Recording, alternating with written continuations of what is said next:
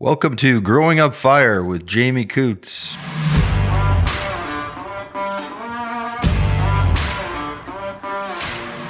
Seahawk, it is our commitment to you that you have complete access to the top professionals, industry experts, and products for your fire service. We stand by the service and products we provide.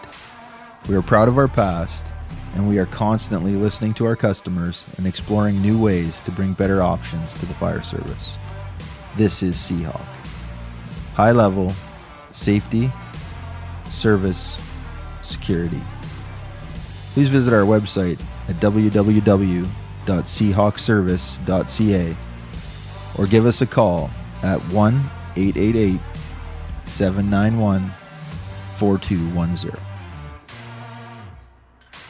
Welcome to Growing Up Fire, Season 2, Episode 18. Convinced my beautiful wife Kirsten to come back on the show with me. I think reluctantly, but she's here, so we'll uh, we'll get her talking and see what's going on today. Thanks, Kirsten, for coming back on. Happy to be here. As she rolls her eyes, hopefully you could hear that. So things are super different for us now, and it was kind of time for an update for us to get on and uh, tell all the people that follow along in this journey with us and follow along with us on on social media and the podcast. So here here it is. I guess I'm back in Chestermere. I work for Chestermere Fire as the fire chief, and uh, Kirsten's cruising along, keeping our grown up fire consulting and merchandise and podcast and social media all going while uh, I'm at work. So how's that been going for you? Well, it's summer, so not as good as maybe I should be, but we'll get back at it soon. Hopefully, really soon. you know, it's been fun to kind of watch it grow and to do it together. That's kind of part of growing up fire for us. To me, I see the merchandise going out with different fire departments logos on it, and you going back and forth with the different fire departments, what you know, what, what they want and how they want it and what they wanted to say. To me, it's really super crazy that hashtag always learning took off as big as it did. For sure. I yeah, I I agree. I didn't expect to see that. I mean, and it is really good. I mean, we've got our own merchandise, but it is really nice to see some fire departments ordering growing up fire with their logos on it which is just a it was a great surprise for me i didn't expect that that's been really good. Always that cool piece. Always what we hoped right? How do we connect our company? How do we connect ourselves and this podcast with the fire service? And so it's really cool when you're just randomly at west edmonton mall parking lot and you see one of our decals sitting there on somebody's vehicle.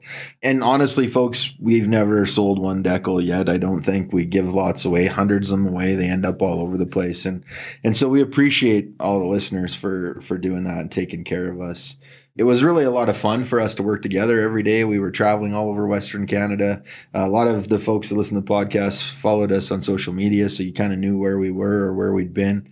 Here's the thing: we're we still travel a lot. Um, we're we're all over Western Canada. Took a little bit of time off in the summer because something happened with our house that we're going to tell you about in a minute.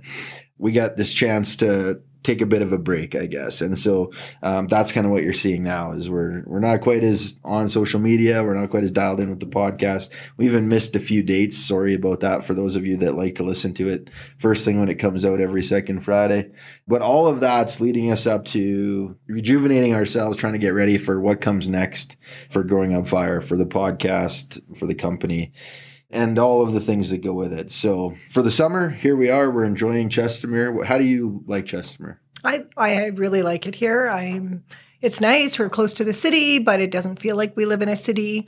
So I really am enjoying that. I definitely miss being so far away from my family, but you know what? Once our house is done, I expect we'll have some visitors. right. Okay. So our house. Tons of people asking us about that. It seems like we are in a hotel. So we've been now almost three months living in a hotel. They're redoing our house. And what happened was when we went away at Christmas time, our thermostat quit working and it quit working when it was calling for heat. And so for the first eight days that we were gone, we'd just put this big fancy alarm system in and it was all supposed to be working. The internet was out, the power went down, and that's probably what wrecked the thermostat. And nobody from our alarm company called us. So right when you think you're protected, right, you're not. We called our buddy Brent from the Chestermere Fire Service and said, "Hey, you know, something's going on with our house. Do you think you could go over?" We couldn't unlock it. We tried a few times, eh, Kirsten? We were trying to yeah, we're definitely watching the alarm panel on our phones, but it wasn't really responding. Wonder so, why. so Brent gets to the house and he says uh, he's talking to me on the phone and and uh, opens the door and he says, "I think your house is on fire. I'll call you right back." Not great phone conversation. So I had Kirsten come sit beside me and uh, a few minutes later Brent called us back and what had happened, and I'd never heard of this before, is our furnace ran as close as we can figure for 8 days straight, 24 hours a day. Never shut off, never overheated. It just did exactly what it was supposed to, which is heat the house for eight straight days. So when they got there, the, the heat was at about 50 degrees Celsius everywhere in the house. And so in my career, most of these types of things have ended in fires. And we get there and put out the house fire and say, "Oh, the furnace broke down." Our furnace, we'd had a, bunch, a lot of work done to it, and it was it ran perfect, ran exactly within specs, but um, it wrecked so much stuff. Basically, everything you look at our house is being replaced. Kirsten, for you, what were some of the weird things that got wrecked or melted? Well, I have to say, one of the weirdest things for me was when I saw a pop can lid blew right off. So I had like a case of pop, and there was only three cans left in the, and it was sitting in the bottom of the pantry. And of course, when I pulled the box out, there was no humidity, there was no water, there was no pop, there was nothing, but there was nothing left in these cans, and the lids were literally popped right off, like almost like you took a can opener to them like everything so, just evaporated yeah. Yeah so that was a big one for me but also like the plastic vent covers the one in our closet that literally melted right into the hole was pretty crazy. You, you know when you see stuff like that it was yeah, hot. It was hot. Sure. Yeah. You know, from the firefighter perspective, as Brent was sending us our great big, they're probably four inch cross by eight inch tall candles melted down into the tray from just being in that atmosphere. All the wood that shrunk, all our cabinets, the laminate on our countertops all delaminated. Tile falling T- off the yeah, wall. Yeah, tile popping right off the, the wall. The floor warped like crazy. It was horrible. Another one surprising me was the, uh, we had one glass cabinet and it was cracked in like three different spots because of the wood expanding and of course it was like a stained glass so it had the metal in it so it didn't go anywhere right? It just broke. Yeah. didn't fall out but it it's cracked in three places so to me two hilarious ones were the ice in our ice maker up inside of our freezer turned into one giant ice cube and then the chocolate chips had to be another fan favorite for me. It was we had a bag full of chocolate chips for baking and it turned into a bag full of chocolate chip. It was just like what you know what happens to all this stuff. So, anyways, long story short, everything in the house is wrecked. It's a great big insurance problem. It takes them months to get it sorted out. Everything's covered. We're all good, and they're in our house right now, totally rebuilding everything you look at. And then we'll move in all our new stuff that got wrecked. And so, yeah, three months in a hotel after what were we about six months or five out of six months straight in hotels before we started back with Chestermere. So it's been crazy. I'm ready for my own bed. Yeah, and anyone that thinks it's fun to just live in a hotel should try it nine months out of uh, out of twelve and see how they like it anyway, so that's why the dates are screwed up. That's why we, you know, we might not have been getting back to you exactly how we should have been. Just kind of a window into our life. It's been chaos. We're running our whole company out of our garage at our house that's completely ripped apart. So sorry. We're, we're going to do better. We're just about back in there. I think we get to move in on Friday, give or take. And we're ready to hit the road, right? Hit it running again, I guess. So for us, growing up fire we talked about this before, right? All right. And so let's just remind everybody what did you think when I said, hey, I think I'm going to do a podcast? Well, I knew because you had said you were going to do it, you were going to do it. There was no ands if or buts when you say you're going to do something. I know you are. So even though we had no idea and I really didn't think I was involved in it, I I knew you would figure it out and we'd be doing you would be doing a podcast. I mean, growing up fire made sense. It it's what your life has been, it's what our family has been. It's so that part didn't surprise me. I just didn't actually think I'd be dragged into it as much as I have been. but. Kicking and screaming, folks, kicking and screaming. Nah, she's been a champ about it. You know, honestly, like growing up fire, the name was the easiest thing. We talked about four or five names. We picked growing up fire, and that was it. And it really has grown into all that we are, right? Not only did I grow up in the business of fire. So has both of our kids now. really we drug you into it. You know, as soon as you weren't doing travel, you know, your life of travel, you were kind of into it, right? In your HR role, you still helped us out with all the things fire. And now here we are doing growing up fire, right? And so for us, some pretty proud moments uh, as of late. We're in 15 different countries now. Uh, just shy of 20,000 downloads. So we don't get to see all, all the listens. We only get to track the downloads. But just shy of 20,000 downloads. I have no doubt that this season, by the time we're done, we'll be over 20,000 downloads. You know, we got our merchandise line. We're connecting our sponsors now. We have sponsors with our customers and their customers, and and we're connecting ourselves with family and friends across the country. And to me, it's always that special piece when somebody reaches out. I think it was uh, the other day was our anniversary, and so we have people from across the country reaching out saying, "Hey, happy anniversary! Haven't seen," and then they're putting up pictures. You know, from the last four or five years of us being there with them in Nova Scotia, PEI, New Brunswick, uh, Manitoba, Saskatchewan, BC, Alberta. So that's like super exciting to just be like, we have been on such an incredible journey through this podcast and, and, taking us everywhere in the fire service and and you know just really connecting at a different level. I guess a lot of people would say with your customers but like to us they're not right? It's it's all about friendship and that connection on a on a deeper level. What are some of your favorite parts of all of that traveling across the country? Well, I would say that's very true. That the morning that I woke up on our anniversary, and you had posted before I was, we're always trying to beat each other, and uh, I think it was about lunchtime and I actually opened your Facebook and I was like, there was like 130 comments at noon. And you're right. Like there was all these pictures of both of us. And wh- one thing I would say is I know tons of people know you, but over the last like three or four months, I realized that tons of people know me. I might not know them, but they're like, oh, you're Jamie's wife. I know you. You're Kirsten. And it's because of all the social media that goes out. And I often forget that piece. So, you know, that's kind of neat to me. But I also will say, like, being able to meet and go to different fire departments, one thing is always no matter where you are, no matter which fire department it is, as soon as they know you're part of the fire department, they're fire family. It doesn't matter where we go or if we're there for you to do a talk or we're there doing some of our consulting or we're helping with EM stuff I feel instantly like I'm part of that. And, you know, very seldom do I feel like, oh, these people don't want us here. That's not the case at all. And I mean, sometimes people are a little gun shy when we come and do consulting work.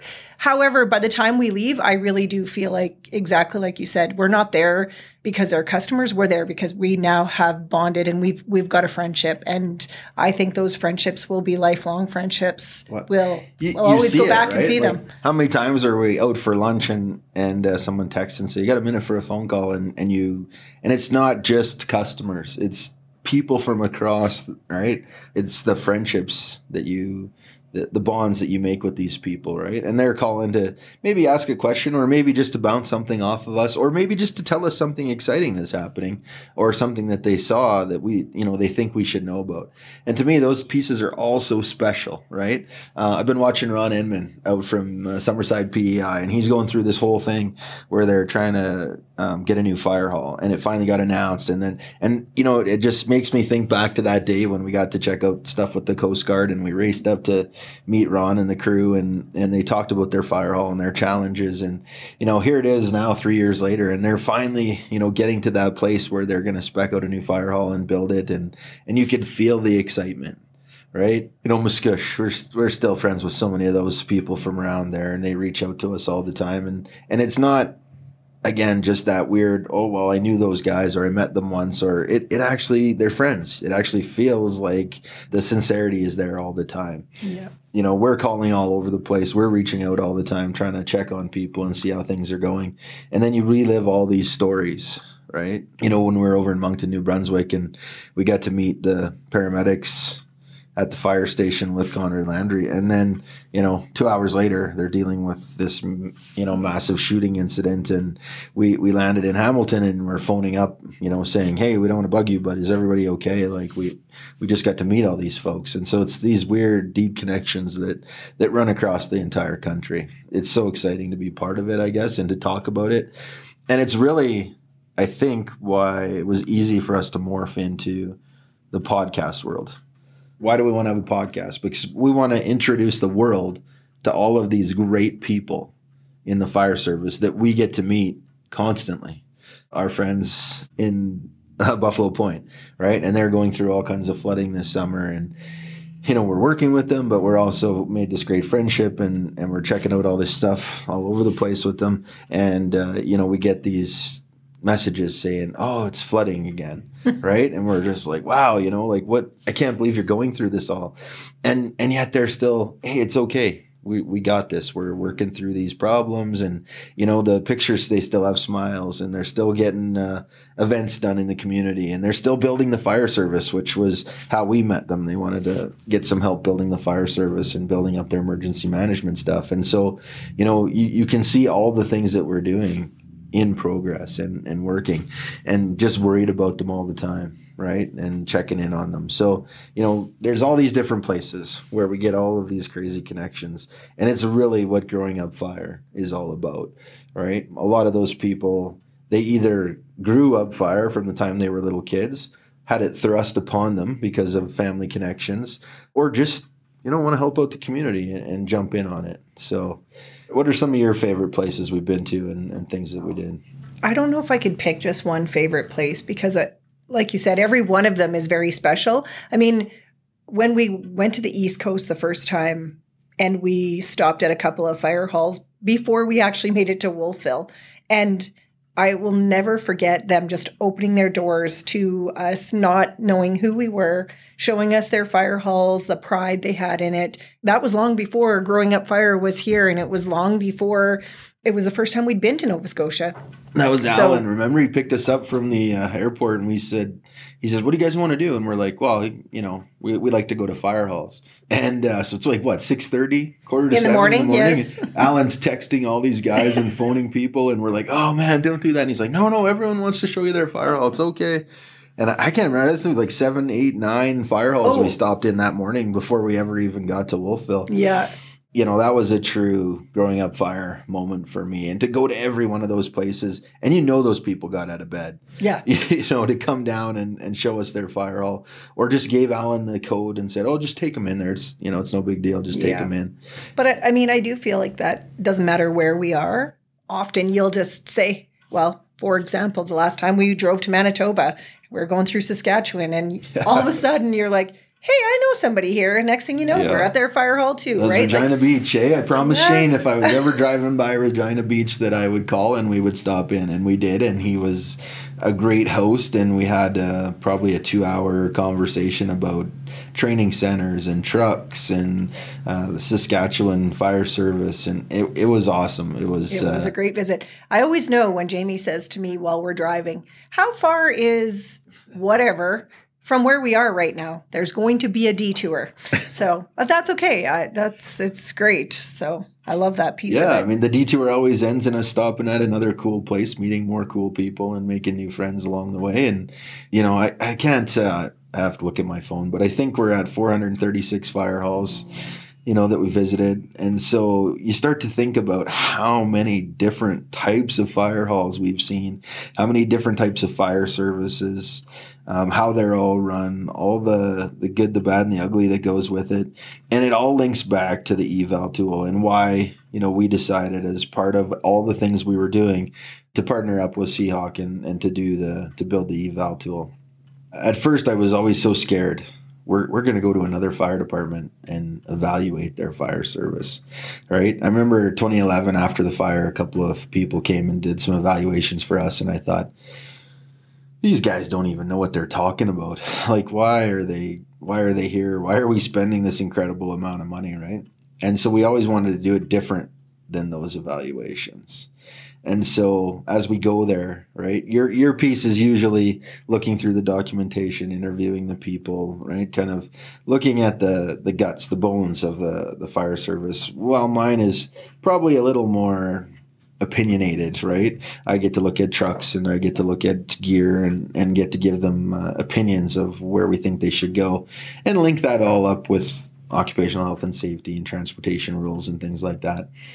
To me, it's uh, I always love the first day and the last day, right? First day is like, wow, you, we're super nervous you're here and we're, you know, you're you're going to talk about our fire service. And then they find out there's always good things.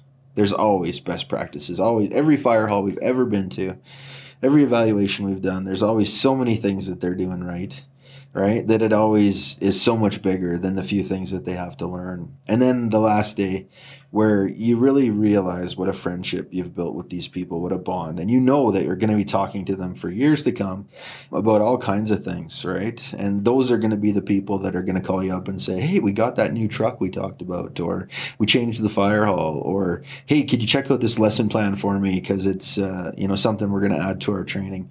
And I love those pieces. I know that I probably shouldn't love it that much, but I do, right? I just, I love to be part of their lives and, and to be part of their story. Yeah, for sure. I agree. Day one is usually a little bit, I, I would say my favorite piece of the eval tool is the interviews because I really like, you know, we've got a set set of questions that we ask every, you know, everybody who's being interviewed from on different levels, but I really feel like the first person is very cautious and doesn't say too much. And then once one or two people have been interviewed, they're like, oh, they, they're not asking anything that, you know, they couldn't find out without talking to us.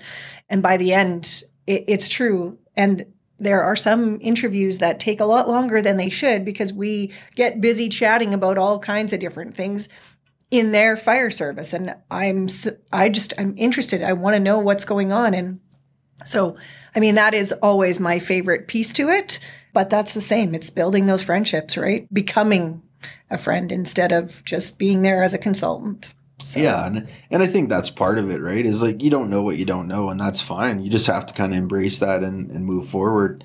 We certainly didn't know everything when we started out, right? We spent a year developing it. We spent uh, almost three years now since then doing evals all over um, Western Canada we learn every single time. The thing grows and changes every single time. The very first one we ever did was Carman, Manitoba. Monica showed us a fire prevention tracking form that she used. And I just got it from her the other day and just adopted it even here in Chestermere, right? So to me, you know, 28 evaluations ago, very first one, and I still remember that form and that best practice and, and can reach out and share that with another fire service. So I think that that's all part of what growing up fire is all about. There's no one that you can't ask for something. There's no one that won't help you when you ask them. And like you say, the interviews are always critical, right? To to actually talk. To me, I always make fun of you because the fire chief and deputy chief interviews always last forever. I think your record so far is like three hours or something like that. Hey, they um, have lots to say. Yeah, well, it's it's that it's their chance to tell their story about their fire service and all their hopes and dreams for it, all the things that didn't go great, all the things that they're planning that will go great. So I always try to stay out of that and just let you guys have that moment uh, together as part of the evaluation.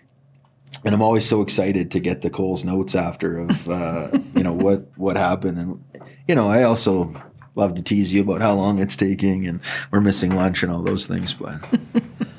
hey, it's important that's it's the good piece. It's all fun. I like it all, but that's my favorite. For sure. Remember when we were in Charlie Lake and you and Ed were just going at it there, interviewing for like hours and hours. And we had lots to talk about. it was uh, it was good. It really was. It was, you know, because I think those guys were super nervous to have us there, and then all of a sudden, you know, you could find out that you're just talking to people that really care about the fire service, just like you.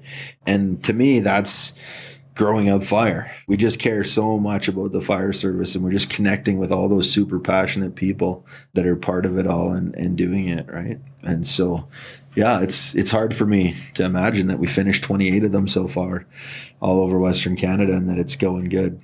So people often ask us, so we're just going to share this with you, like, what do you find, right?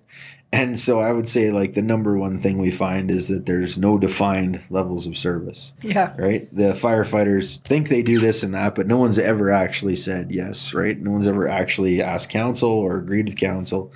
So I would say levels of service. To me, it's always a fun part when we sit with the whole fire service and we go through the sheet together and then half of them say yes to this half say no. And and you start this great discussion about well should we be doing ice rescue? Do you have the equipment for ice rescue? Do you have a need for ice rescue? Do you right? Or um, you know we could be talking about hazardous materials or confined space whatever. These great discussions come up. You know, we were just up north of Thompson doing a community there, and and uh, same sort of thing, right? It was you get it was like a ghost town. You could hardly find anyone that would talk to us. And on the last day, everyone was sad we were leaving, and they all met us for a big meeting, and you know we've been talking to them ever since. And so, you know, to me, levels of service, get it done, policies, right, linking up the communities and the fire department's policies, and then once that's done, that's all kind of the council stuff. Then having the standard operating guidelines, and and I just love it. Like everyone thinks that theirs are the only ones in the world. If I could convince you of one thing, folks, it's that the SOGs in the fire service that we've seen so far are plus or minus 80% the exact same everywhere we've seen them, right? The ones that we help to build for customers are 80% the same. And you got to just change the last 20% to make it the community, right? Your fire service in your way. It's always funny. Like you'll ask them, you're reviewing all the material and they'll say, okay, just give us all these things. And there's a list of 25 things. And they always say, well, we don't have any of these things. and by the time you're done talking to them and looking through and getting the computer and grabbing binders, they've got like half of what they thought they didn't have, right? Yeah, it's true. Lots of times they don't necessarily maybe call it the same thing or do it the same way, but it's there. It just is digging to find it, right? So, yeah, I would say that one of the things I like to discover when we're doing all of that is lots of times they all say you talk about levels of service and they all they're not sure of everything but you know what? Most fire halls we've been to all would go to any call. It's one yeah, thing i've discovered every call, every yeah. call. It doesn't matter what it is we're gonna go. Check mark yes to all. Yes. They just want to help right? So and it's yeah. true. And, and I mean, really, at the end of the day, that's what we want for everyone, too, right? We want you to be able to help when the public calls, but we want you to be able to do it in a safe, responsible way where firefighter safety is at the forefront. And, and so I think it's just getting to that. Yeah, right? for sure. You know, it goes back to that, how this all started, that conversation you and I had in the truck where it was like, well, what do we actually care about? What are, you know, what do we want to start a company to do? How do we want to help out? And it was very clear in that conversation that firefighter safety was the most important thing to us. And anything that we could do to make firefighters safer would make communities safer, would make everything go better and run better. So it's always crazy how operationally ready the fire service is. The alarm goes, everyone gets in the truck, and they go and handle whatever it is. Mm-hmm. They might not be ready in all the other areas, right? Administratively, usually the paperwork, tough, right? Usually having training challenges, infrastructure challenges. We can't get enough money. We can't figure out how to buy this or get that. We don't know what to buy or get, right? But operationally, they take whatever they got and they go out there and they just crush it time after time. Yeah, that's always a piece. Like I said, doesn't matter what it is, they're going and they they just do, right? It's pretty amazing. It is pretty amazing. Acres Emergency Vehicles, a message from our community. A person who is risking his or her life to save the lives and properties of others deserves something as reliable as an Acres emergency vehicle. This is our mission to thank these people with the best gift we can, our best effort. Our commitment includes a firefighter driven design, manufacturing integrity, personal and professional service. We are here to serve. We guarantee personal and professional service every step of the way. Acres Emergency Vehicles, built for a life of service. Please visit our website at www.acresev.ca.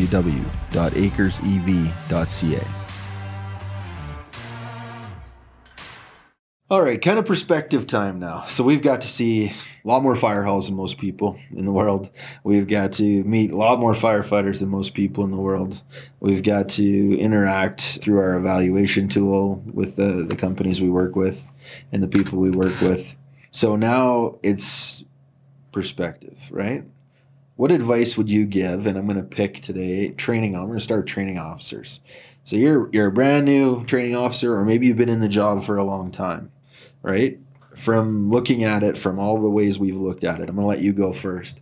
What advice would you give to training officers? Have a plan, right? You need to train.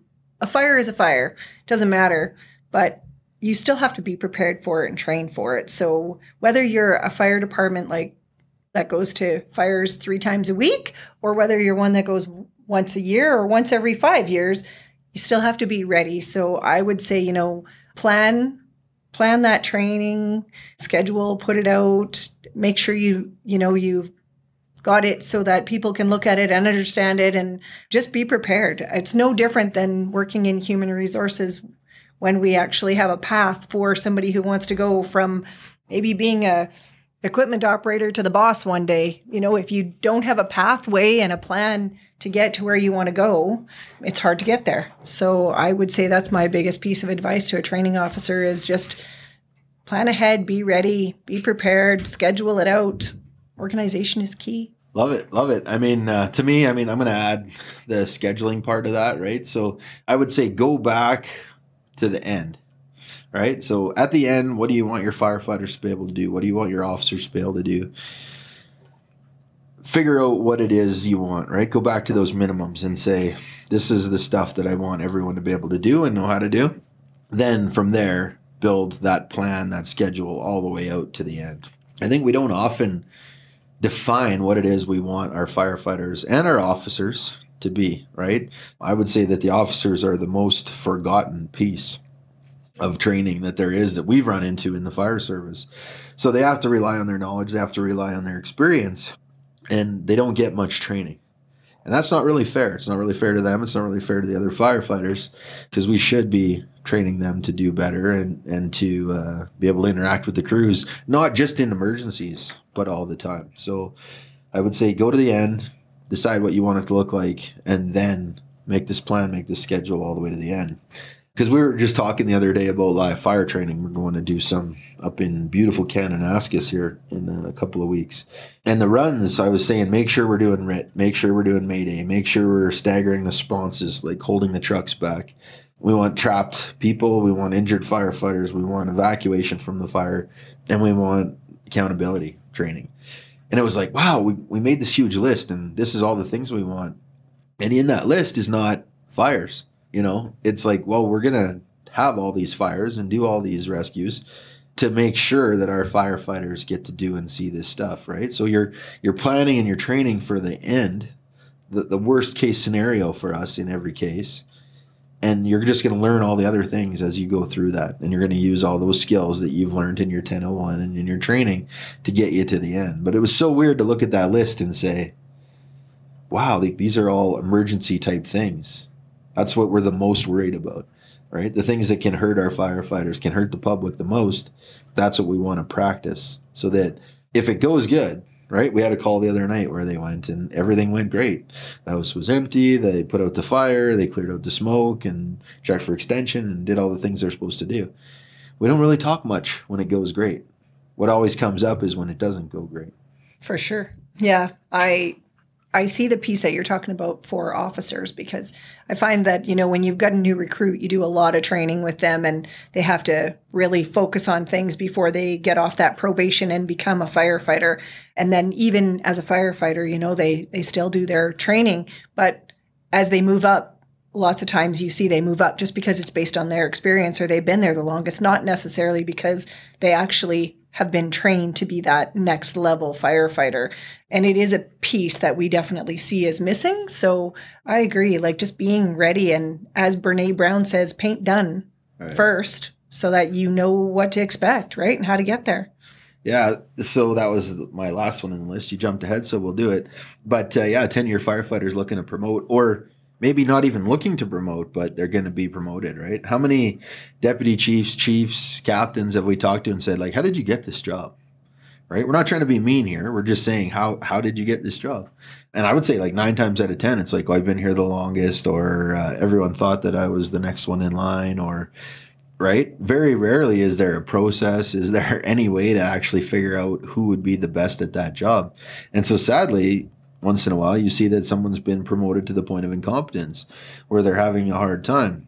Sometimes they recognize that and they want to do better but the training's not available. Sometimes they don't recognize that and we build up the big ego problems and the turf problems that come with that.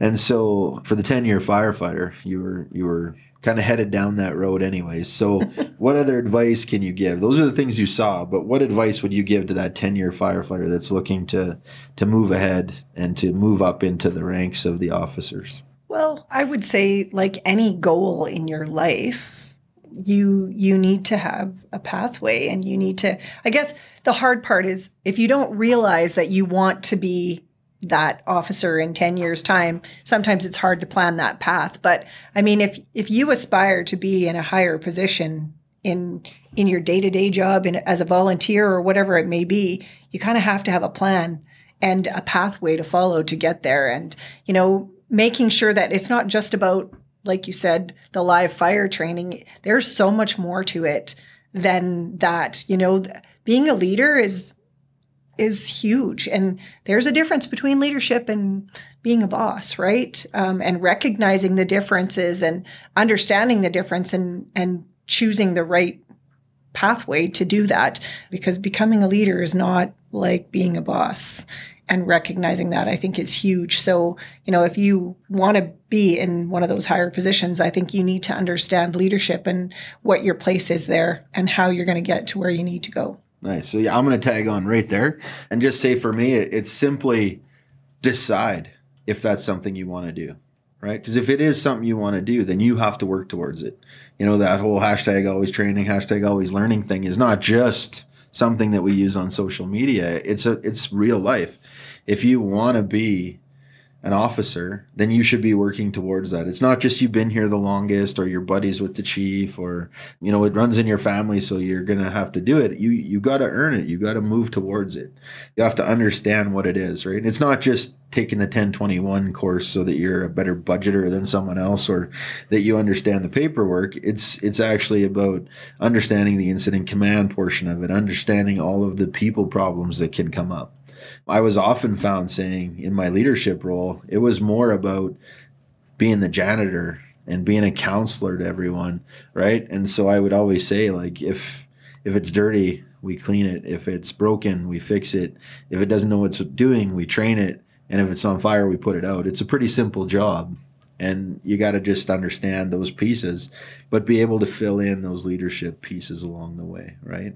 You see it all the time everyone's worried about mental health and they'll parrot all the phrases that come with mental health.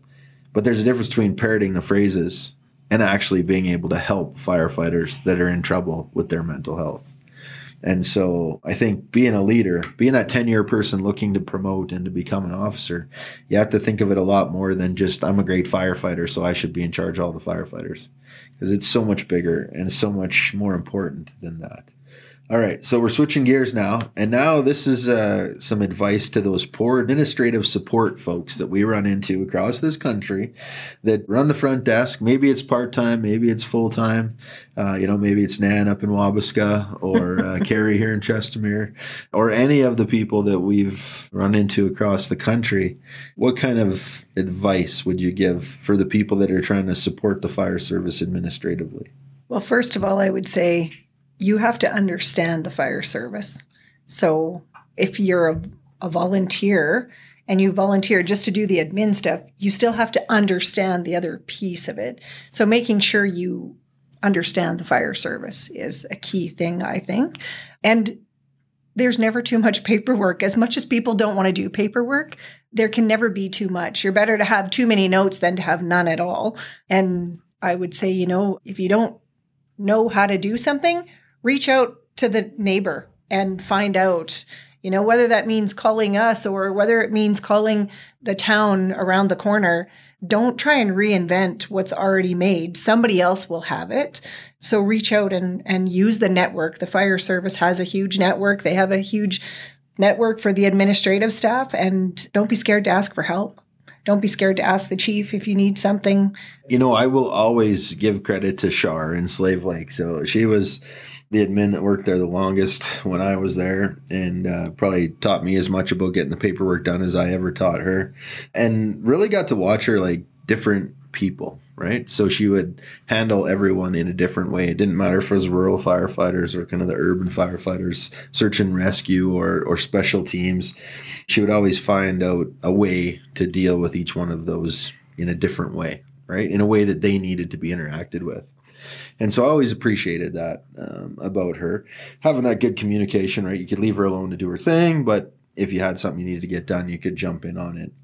And so, what I always find is uh, I love the piece that you said about have a background in it and have some knowledge in it. I've always tried to support that.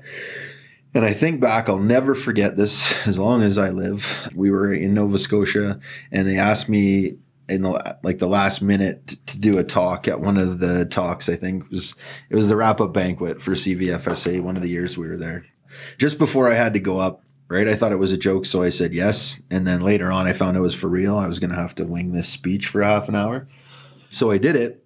But just before I went up, they were doing the years of service awards. I don't know if you remember this or not, Kirsten, but they called a guy up that had 45 years of service. And this guy, he, he was using a walker.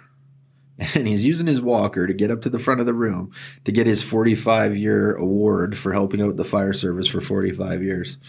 And I thought, wow, like what what is happening here? Is this just one of these honorary things and it's super nice? And they launch like they're reading my thoughts. They launch into this all the the work, you know, and he'd gone from firefighter to fire chief and then back down to just helping out the fire department.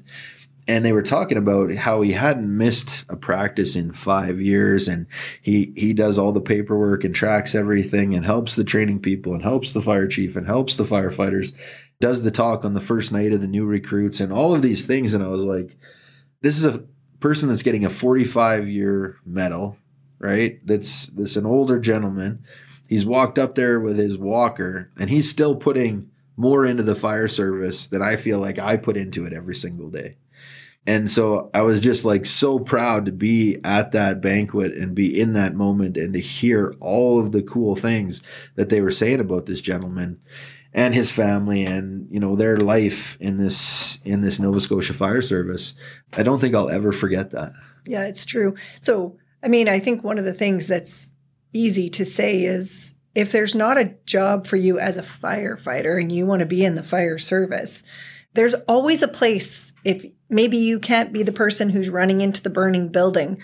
There's always a place for you to fit if that's what you want to do. You just need to figure out what that place is and you know how you can help and i mean you could see it in that gentleman he went from many jobs and then he went back to just helping again right but he understood and he knew what he could do to help so pretty amazing I really respect a lot of the things that we see out there on the East Coast. And it's not, I guess it's just busier here or bigger or more money to throw at it. I don't know what out in the West. But on the East Coast, it was just like how many firefighters did we meet that were on two or three different, right? They were on one fire department during the day with their job. They were on another fire department at night as their main one. And then that whole fire department was connected with another fire department. So they would all be part of that. And, and so just always remember so many cool things. And they did a lot of volunteer fundraising for a lot of things they have there uh, unlike you see in the western side of Canada, right? Like yeah. it, it is a little bit different that way for sure. They yeah, they still know, do a lot of fundraising in the west, but just not not the same way, I guess. Yeah, right. The the bottle drives, barbecues, and bake yeah. sales that they do in the east, the bingos, the mm-hmm. all the bees, right? It's like well, uh, even how they had like a hall attached to some of their fire halls. I'll never forget the very first fire hall we ever saw in Nova Scotia. And it was the time where just you and I were there and we rented a vehicle and we drove out to I don't even it was past Wolfville anyway and there we pulled into this fire department or fire hall uh, parking lot and there was a car there. So you went and kind of knocked on the door and there was a lady in there who was one of the firefighter wives and the auxiliary and they were having some big barbecue that night and so they were preparing this supper. And of course, she took the time to show us around the fire hall, but it seemed like every fire department there had something similar where they had a kitchen and they they would do fundraising events at the fire department doing different things. So um, a little different for sure, but amazing to see. Big that. catering, big ideas, yeah. big things for sure. It's uh, it, it's so cool, right? I mean, we and we've been blessed with that chance to go across the country multiple times now and and uh, give talks about the different things and and see all the different things. And and to me it's like I love all of that new versus old ways of thinking the generational attitudes. And you know everyone's oh I don't like this and I do like that and this person and that person. To me I love it all you just take it all in, right? I love to sit with a fire chief that's been the fire chief for 40 years in a community, just as much as I love to sit with a firefighter that's been a firefighter for 40 days in a community and, and hear, you know, the hopes and the dreams and the and the changes and, and what they think they're getting into you know, versus the stories, the long stories.